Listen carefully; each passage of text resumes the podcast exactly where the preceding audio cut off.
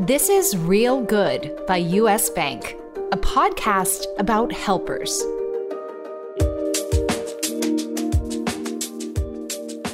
We were partnering with an organization that was taking an old building and uh, rehabbing it and turning it into a cafe, but not just a coffee shop, a place that was hiring and employing and serving as a support organization for people wrestling with addiction.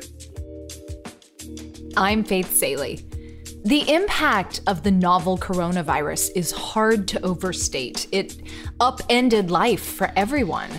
It created a new normal full of new problems, but it also shined a light on issues that have long existed in communities across the country. This show is dedicated to the stories of people making a difference. Folks who are fighting for those in need against problems old and new, isolated and intersectional. Each week, we'll talk with nonprofit leaders organizing vital aid, US Bank team members supporting their efforts, and those people whose lives they're changing. This week, our guest is Maurice Jones, the CEO of LISC, the Local Initiative Support Corporation. When we started these conversations, we all kind of thought they'd be about COVID relief, and they quickly became ones about race and poverty and privilege and everything. And what I learned by listening surprised me. I feel really lucky to be a part of these conversations, and I hope you will too. Maurice, where exactly are you right now? You're talking to me from my home in Norfolk, Virginia. And uh, is this where you're usually based in non pandemic times? No, in non pandemic times, I'm in an airplane or on a train. So LISC has about 35 offices around the country, and our headquarters are in New York. So I commute to New York and the other 35 uh, places, plus we work in 2,200 rural counties. So I am usually on the road four or five days a week. Wow. Before the pandemic. So yeah. COVID has really put the brakes on the oh, way yeah. that you execute what you do. But it has certainly, uh, in some ways, accelerated what LISC does, right? Oh, absolutely. Yeah, I I'm working, believe it or not, longer hours now. I believe it. Uh, I'm just not on the road. I'm uh, I'm on uh, Zoom and WebEx and MS Teams and conference calls galore. Well, I just want to congratulate you for putting on a collared shirt for this interview. I, I, I can see you as we talk. Um, let's back up a second. What LISC, L I S C, what does LISC stand for and what does it do?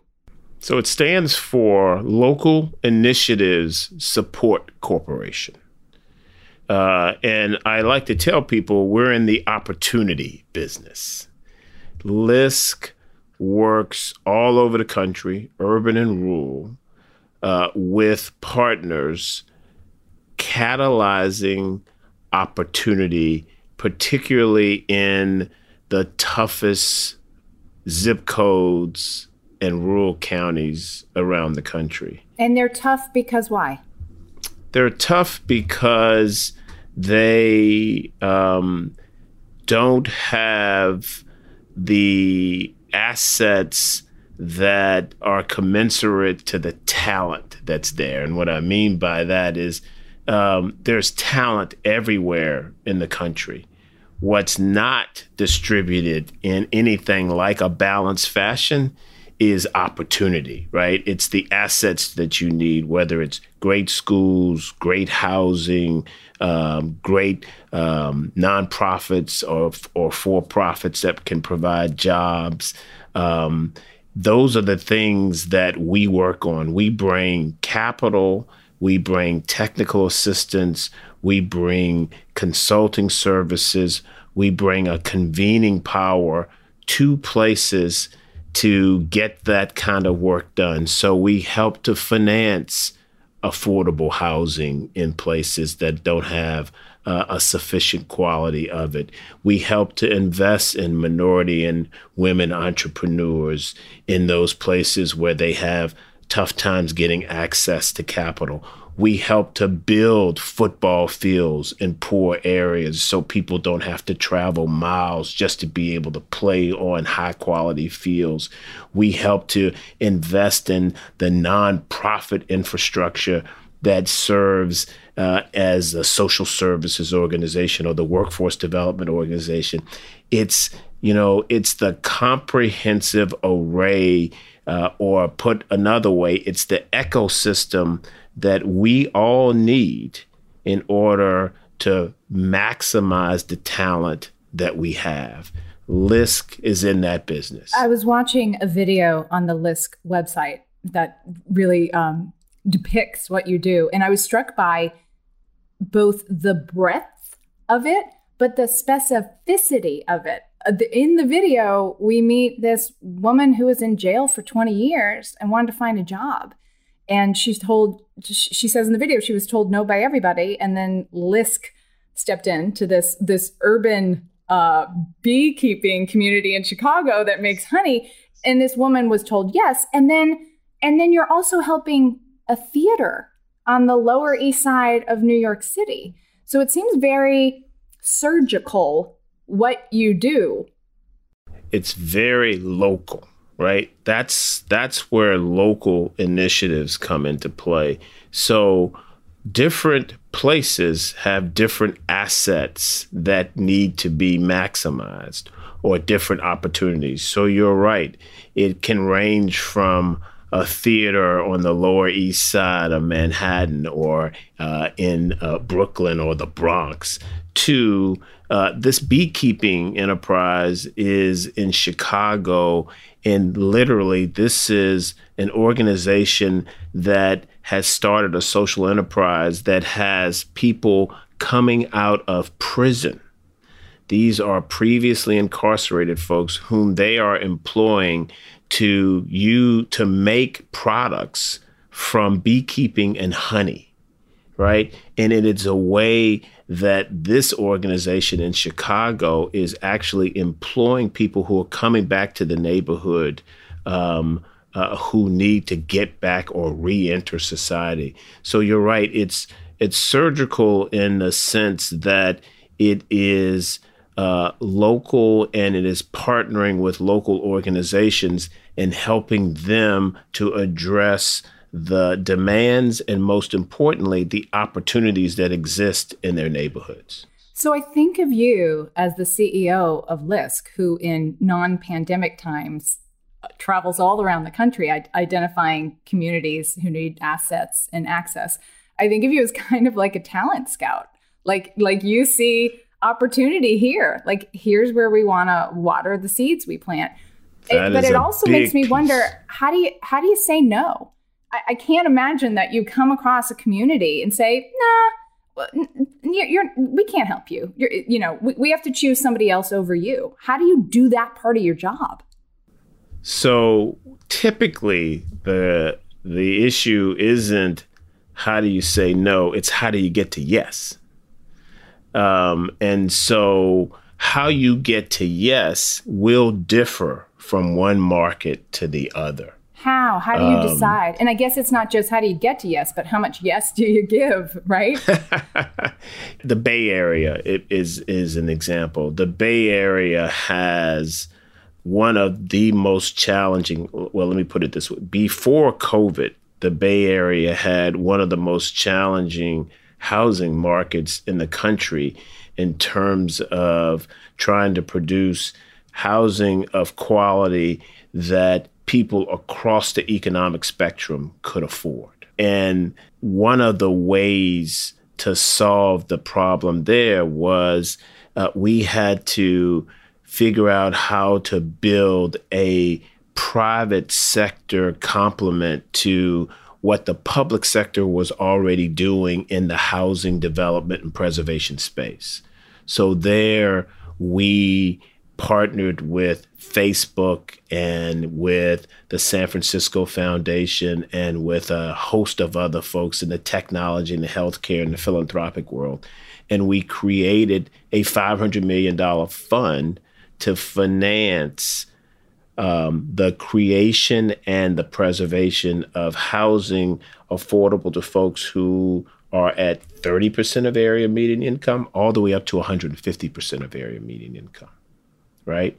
Uh, and so, there, what we needed to do was to develop a vehicle through which these uh, very, very uh, wealthy entities could place their money and feel confident that it would be uh, used well to pursue the housing uh, aspirations that people have. That's the Bay Area's challenge. You keep using the word assets, and I also think uh, a closely uh, related word is is access, right? I mean, I guess they go side by side. Yeah, and I should be careful when I say assets. I mean, you know, what I mean more than money, if you will. I mean, what are who are the partners who can help get work done? It's usually some combination of local government, philanthropic folks, uh, or entities, um, community residents, community-based organizations. That you know, it's that collection of folks that I mean by assets. The other thing is it means land. It means uh, buildings that, um, for example, we we do a number uh, in a number of places. We are going in with partners and we're taking old schools uh, or old hospitals that are no longer being used and converting them into uh, incubators for businesses or housing for seniors.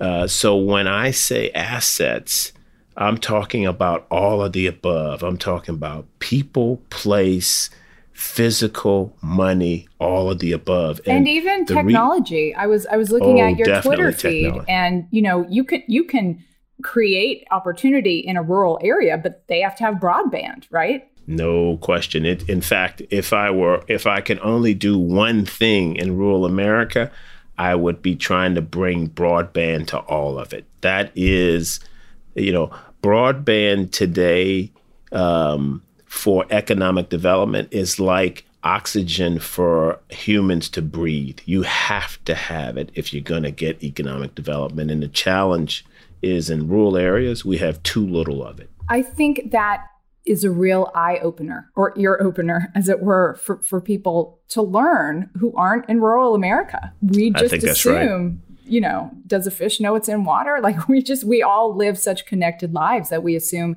everyone has the same access to communication and technology. Yeah. Yeah. I think that's right. So our job is to aggregate the assets broadly defined that are needed to catalyze opportunity in different places. And we believe that the most important assets for catalyzing opportunity are local, local people, local land, local buildings, local coalitions, local resources, local government, local leadership. That those are the most important assets for catalyzing opportunity, that proximity matters. Do you think that that is a hallmark of what, well, clearly what not only makes LISC effective, but singular in that you're, you're not this kind of monolithic nonprofit that doesn't know where your good intentions and good money is going? I absolutely think it's one of our brands. Uh, it is a distinguishing piece of our core values and our brand. We lo- it it we're called local for a reason. We believe that that's that's the most important asset for opportunity. Yes. What's an example of an organization you've partnered with at LISC that that you feel stepped up to meet the challenges of the community they were in? recently I was in rural Pennsylvania in a place, little town called Tamaqua. Tamaqua, like other places, is uh, grappling with um, the issue of uh, opioid addiction, um, addiction generally, but definitely uh, opioid addiction and what's th- what that's doing to people and the workforce, if you will, that's available there.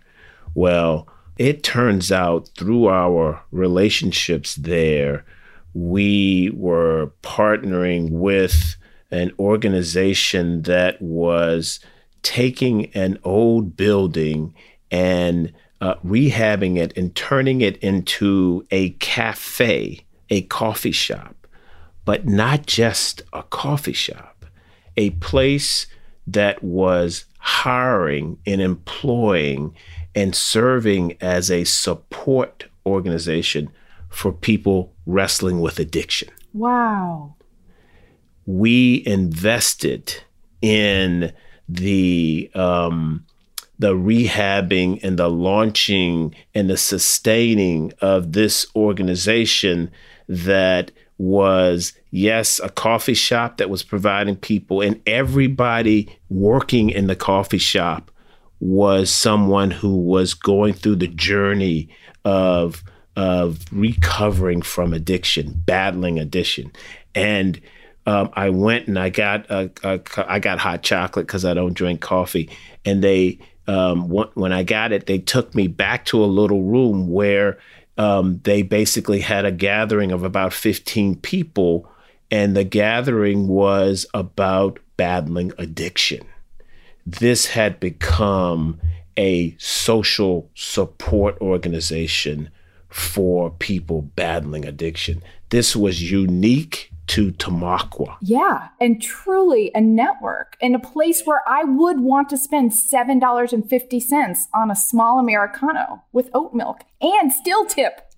You absolutely would. Yeah. Um, and there are places like that all over the country that are, you know, unique and that are uh, a reflection of the particular stories of the people in that community, in the particular story of that community, that with partnerships can become, um, you know, much bigger than a coffee shop. You know, you have like a birth connection to rural America, don't you? Well, that's true. Yes. Tell me, tell us a little bit about where you come from.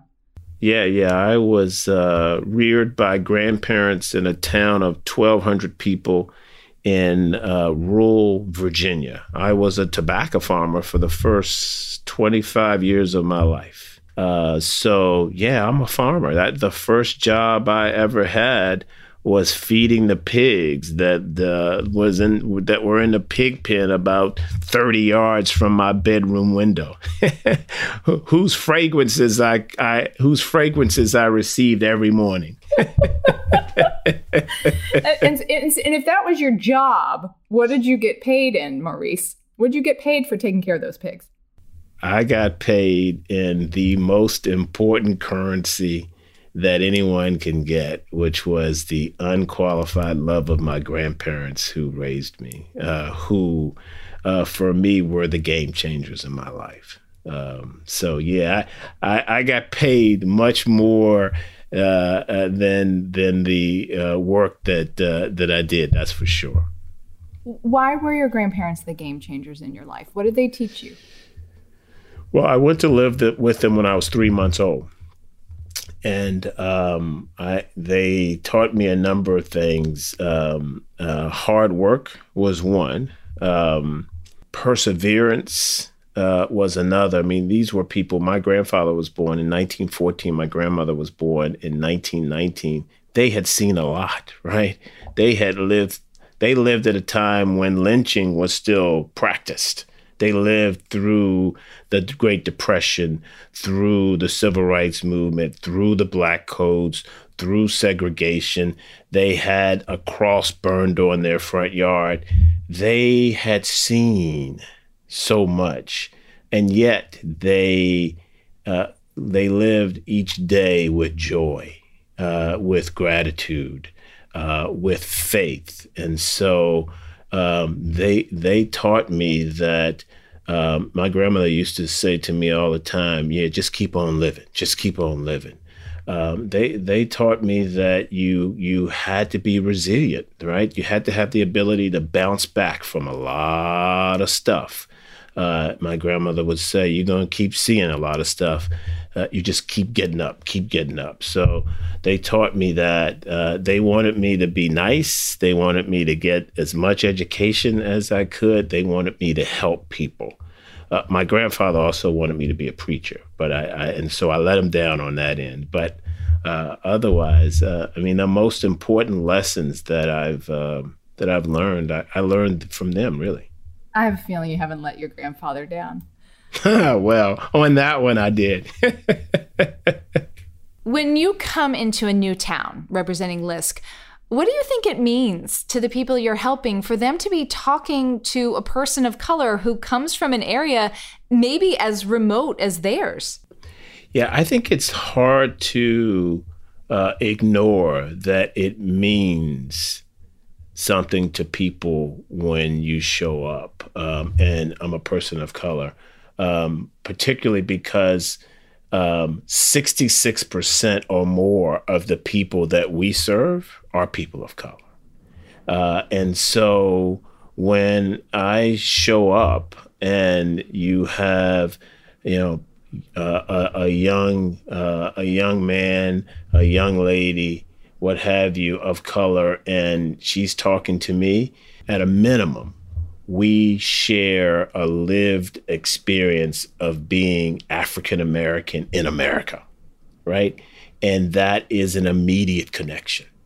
Um, and so, yeah, it, it matters. And anyone who thinks that it doesn't, they they're they're blind to something right? And and there's no reason to shy away from it. It matters. How often in your role as CEO of LISC do you have the opportunity to be face to face with individual people whose lives LISC has helped change? So before COVID, every week, you know, part of the reason why I traveled is I wanted to um, interact with the people who we were fighting for. I wanted to walk through the neighborhoods in the Twin Cities, just to name a place now that's in the news, uh, and talk to the people that we were trying to be helpful to and to find out if we were really relevant. right? If say? we were if we were really um, f- helping them to get the jobs done that they were trying to get done. Uh, so that was a big piece of why I wanted to travel so much. I wanted to uh, I wanted to connect with the people that we were ultimately trying to assist. When you think about the people you've helped and the work you've done at LISC that you're proud of, what comes to mind? So, well, one of the things we do is we have a comprehensive sort of workforce development uh, program uh, we call them financial opportunity centers. Um, I was at I was visiting one of our financial opportunity centers. These centers do three things. They help people with financial literacy coaching. They help people to access services that they need to be productive workers like healthcare, childcare. It's usually transportation, housing, and childcare. And then thirdly, they help individuals acquire the skill sets that they need to compete for jobs that pay a livable wage. That's ultimately what it's about. Put them in a position to get a livable wage job and to retain a livable wage job. I'll never forget, I was talking to one of the individuals that had been served by uh, this uh, this financial opportunity center, and he said to me, "I just want to thank you for what you all do." And I said, uh, well, um, you know, uh, we're tell me what we've done for you. And he said, this was a young man. He was in his twenties. He said, he said, man, I I spent seven years in jail on a drug charge. He said, I came out of jail and I was helped by one of your financial opportunity centers. And ultimately, I got a um, post secondary credential in welding. Uh, and he said. Uh, now, uh, and he got an American certification, American Welding Certification Society uh, certificate ultimately, and now he's a welder. And he, what he said to me is, um, "Yeah, and I'm I'm making more money than I ever imagined." He said, "But that's really not the important piece." He said, "I have." I'm moved every time I remember this. He said, he said, I've got a seven year old daughter. And he said, for the first time, I can be her father. Yeah, that's what it's all about. That's that's what it's all about. Yeah, and you said he was in jail for seven years, so he missed out on that. Seven years on a drug charge, and this guy went from being in jail on a drug charge to now he's a manager uh, and he's got a welding certification that will command good money in the marketplace. And as he said, he can be a father. How important in this economic time uh, you know i'm certain individual donors are are shrinking right this is this has hit everybody hard government funds how important is it for donors like US Bank to step in right now Whew. It is um, it is invaluable uh, it is hard to overstate the importance for uh, the US Banks of the world to step up at this time and to recommit to the kind of work that we're talking about that's needed here. Because, look, we're, we're going to go through stages. There will be the relief stage just to try to um, keep nonprofits and for profits from um, having to close forever and to um, help people to stay in their homes and to pay their rents. There'll be that stage, and that stage will go on for a while. Uh, but after relief, you've got true recovery, and then you've got to reconstruct. I mean, this is not a pause or an interruption in our journey. This is a reset. This, yeah, this um, isn't just triage. This is the beginning. This is a reset. And so uh, it will be important that the public and the private sector and individuals and companies and philanthropic organizations choose again to try to address these issues that have been plaguing us and have been keeping us from being a perfect union or a more perfect union for quite some time. Maurice, thank you for sharing your stories. It's it makes things so real and so resonant when when we know the the human lives that are that are attached to to donations to to the stories of need right it's so hopeful and I just want to say, you know, wherever your grandfather is looking down on us, um, I, I, I, do think you're a kind of preacher. So I, I do think you've made him proud. and and to and to quote your grandma, um, yeah, we just just keep just keep living, just keep persevering. Those were the messages we need today. Thank you. Yeah, thank you. Nice to be with. LISC is one of the many organizations that US Bank is working with to provide COVID relief. We spoke with the people who are leading US Bank's partnership with LISC and other helpers across the country to provide urgent relief now, while also addressing systemic inequality.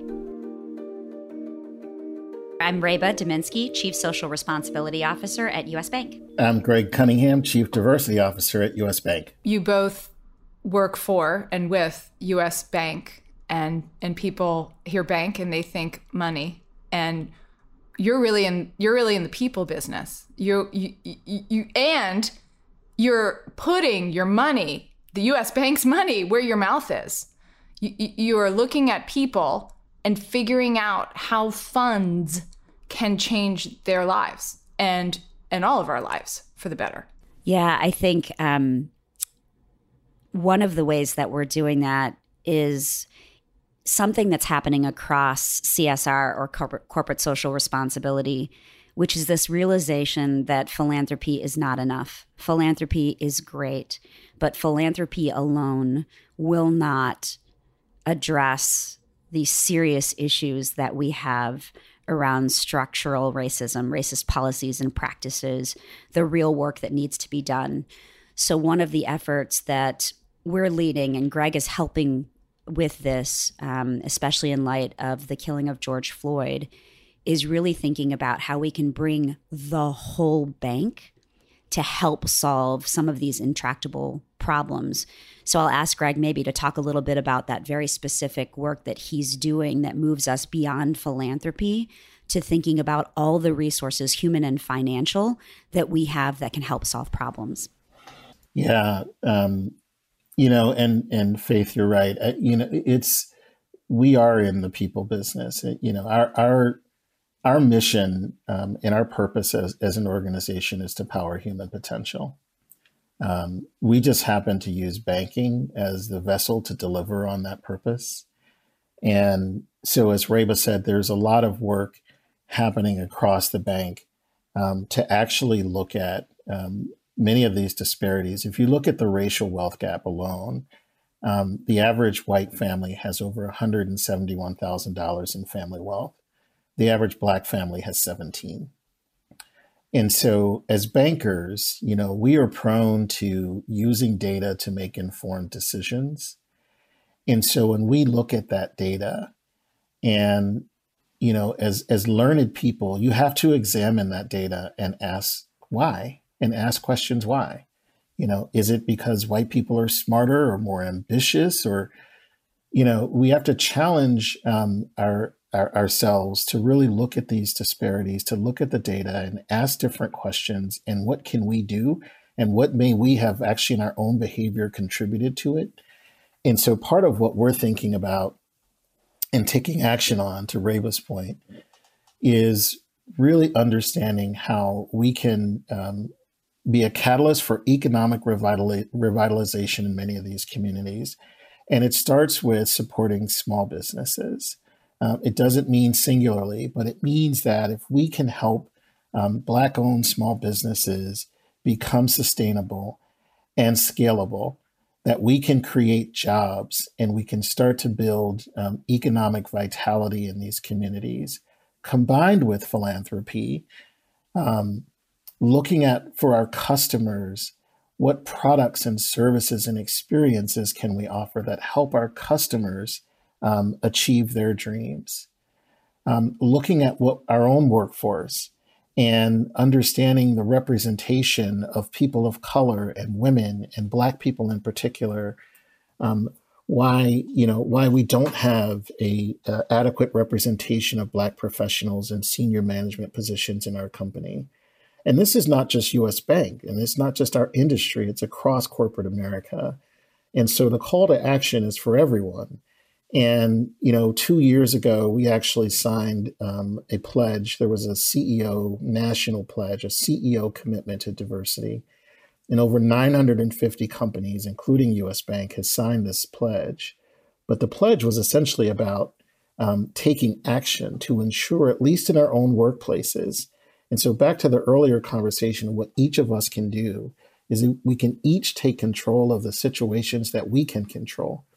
And US Bank signed that pledge, which committed us to ensuring that every person in our organization took unconscious bias training, that we would have courageous conversations like we're having today and we're having tomorrow, a company wide conversation um, hosted by our CEO um, in our African American Business Resource Group to talk about um, George Floyd and to say his name and to talk about privilege and to talk about systemic uh, inequity um, and how that's preventing us from fulfilling our mission. Um, Faith, I have one single job as my as the chief diversity officer at U.S. Bank, and I'm going to give my boss, who um, has inspired a lot of my career um, and given me the license to do what I do. Um, but my single single uh, uh, objective in my job is super clear. My job is to ensure that the purpose of our organization that I shared with you earlier, to power human potential, that that's true for everybody. Mm. That's it. That's my job. That's it. It could not be more clear. You have a great job. It's uh, it sounds demanding, it sounds challenging, but what a job. Imagine getting paid to do that. How did your partnership with LISC start? So um, I don't know when our partnership with LISC started. Um, I've been at the bank for five years, and for me, our partnership with LISC has always been there, and it's all it's it's strong because we share common values. I listened as you talked to Maurice, who is an amazing leader and partner and when you listen to him talk about the fact that talent is everywhere, but there are gaps in access, that is exactly the work that we are doing at US Bank. And we know we can't do it alone. So we look for partners who share our values and who want to get to the same place we want to get to. And then we say, let's do this together. So that's what our partnership with LISC, our partnership with the United Way, that's what those partnerships are about. They're about mutual respect, mutual goals, and mutual trust and accountability that we can do the real work and help improve people's lives. Can you sort of give us a sense of uh, why it's so important for your work to be done at a local level? The localization piece, it, it's so critical to our work because it um, it means that we are in touch with real people and um, real issues that are happening for people on the ground. Um, I really love the work that LISC is doing and, and the localized support that they offer. Um, and I think it's really consistent with who we are as an organization and the work that we do, you know, certainly under Reba's leadership. And um, we talked about this earlier. Our, our work is about um, uh, it's about people and real issues. And I just have always found it critically important to uh, make sure that we are um, we are connected to local communities and doing work and driving outcomes at the local level um, because it's not just about um, getting credit for it it's about driving real outcomes and real outcomes happen block by block when I first started at US Bank, we had lots of conversations about our grant making and should we kind of nationalize it, right? Because while you have to have local impact, you want to have natural national reach. And so there were lots of conversations about how do we do that? And what we realized is that our grant making has to be local because I can't sit in my office in Minneapolis and know what the issues are in Kansas City. I just, I can't. So we rely on our market leadership. We rely on our community affairs team. We rely on partners to really help us understand what are the local issues and then what are relevant solutions? And you know before i started doing this work i used to sometimes you know read an article here and there and i was a little skeptical about oh, you know come on. These issues can't be that local right? It feels like every community's talking about the same things. We're all talking about racism. We're all talking about gaps in education, gaps in in uh, in wealth and access to wealth for wealth creation for everyone. But when you really boil it down to the people and the needs in every community, they are a little different and they require a really surgical approach to drive for the right solution. And what I love about LISC, what I love about the United Way, is they are on the ground in a way that we can't always be. They're listening to community members. They are doing the real work of understanding what the community needs are um, and so that's why I think it's so important for us to be in local communities. US Bank is local. The needs are local. Our teams are local. So our partners have to be local. And LISC is in every major metro market. And really importantly, they're in a lot of rural markets that are sometimes harder for us to physically get to. Our community banks serve those markets, but LISC is on the ground there. We've said it before, but doing real good isn't just about donations, it's about actions. So we reached out to the people on the ground taking US Bank funds and turning them into positive change in their communities. Hi, my name is Nikita Bethea, and I'm a graduate of Operation Hope's entrepreneurial training program coached by Andrea Rea. I initially heard of this program through a friend who was a previous graduate of ETP. The program consisted of curriculum and guest speakers that outlined the foundation, financial, and marketing tools to start and run a business. I appreciated each class, but had no idea how soon I have to use the information that was presented. I was equipped with the tools to anticipate and plan for threats to my business model in our first session. Granted, I did not foresee a global pandemic affecting the launch of my business, but I felt I could find a way to ride it out. I was preparing to launch my business when the first document documented case of COVID-19 hit the state of Georgia. Like many others, I wasn't sure how to navigate my personal finances or business needs when this all started. My full time job is commission based, and I essentially sell high end plumbing fixtures. Although my industry technically falls within the essential business guidelines, let's face it, our customers just didn't have the need for $2,000 faucets to stay afloat. Although I had an amazing first quarter, my sales dropped significantly in April. I soon realized I would need to take a step back and figure out exactly what I needed to keep myself afloat and how I was going to go about it. This uncertainty led me to reach out to my coach to inquire about programs or steps I could take to keep my business and personal affairs in order. Luckily, the principles of financial literacy I learned in this course helped me stay afloat. I met with my former coach, Andrea, and we reviewed my budget, ensuring I had an assignment for every dollar and that my bills would be covered despite low sales leading to lower income. After our meeting, I adjusted my business model to support a fully online offering, keeping my customers and myself safely distanced until it's responsible to meet in person again.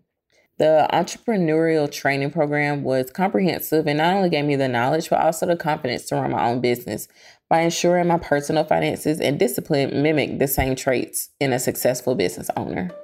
Thank you, Operation Hope, and thank you to US Bank. Thanks so much for listening to Real Good by US Bank. If you like what you heard, listen and subscribe wherever you get your podcasts. See you next week.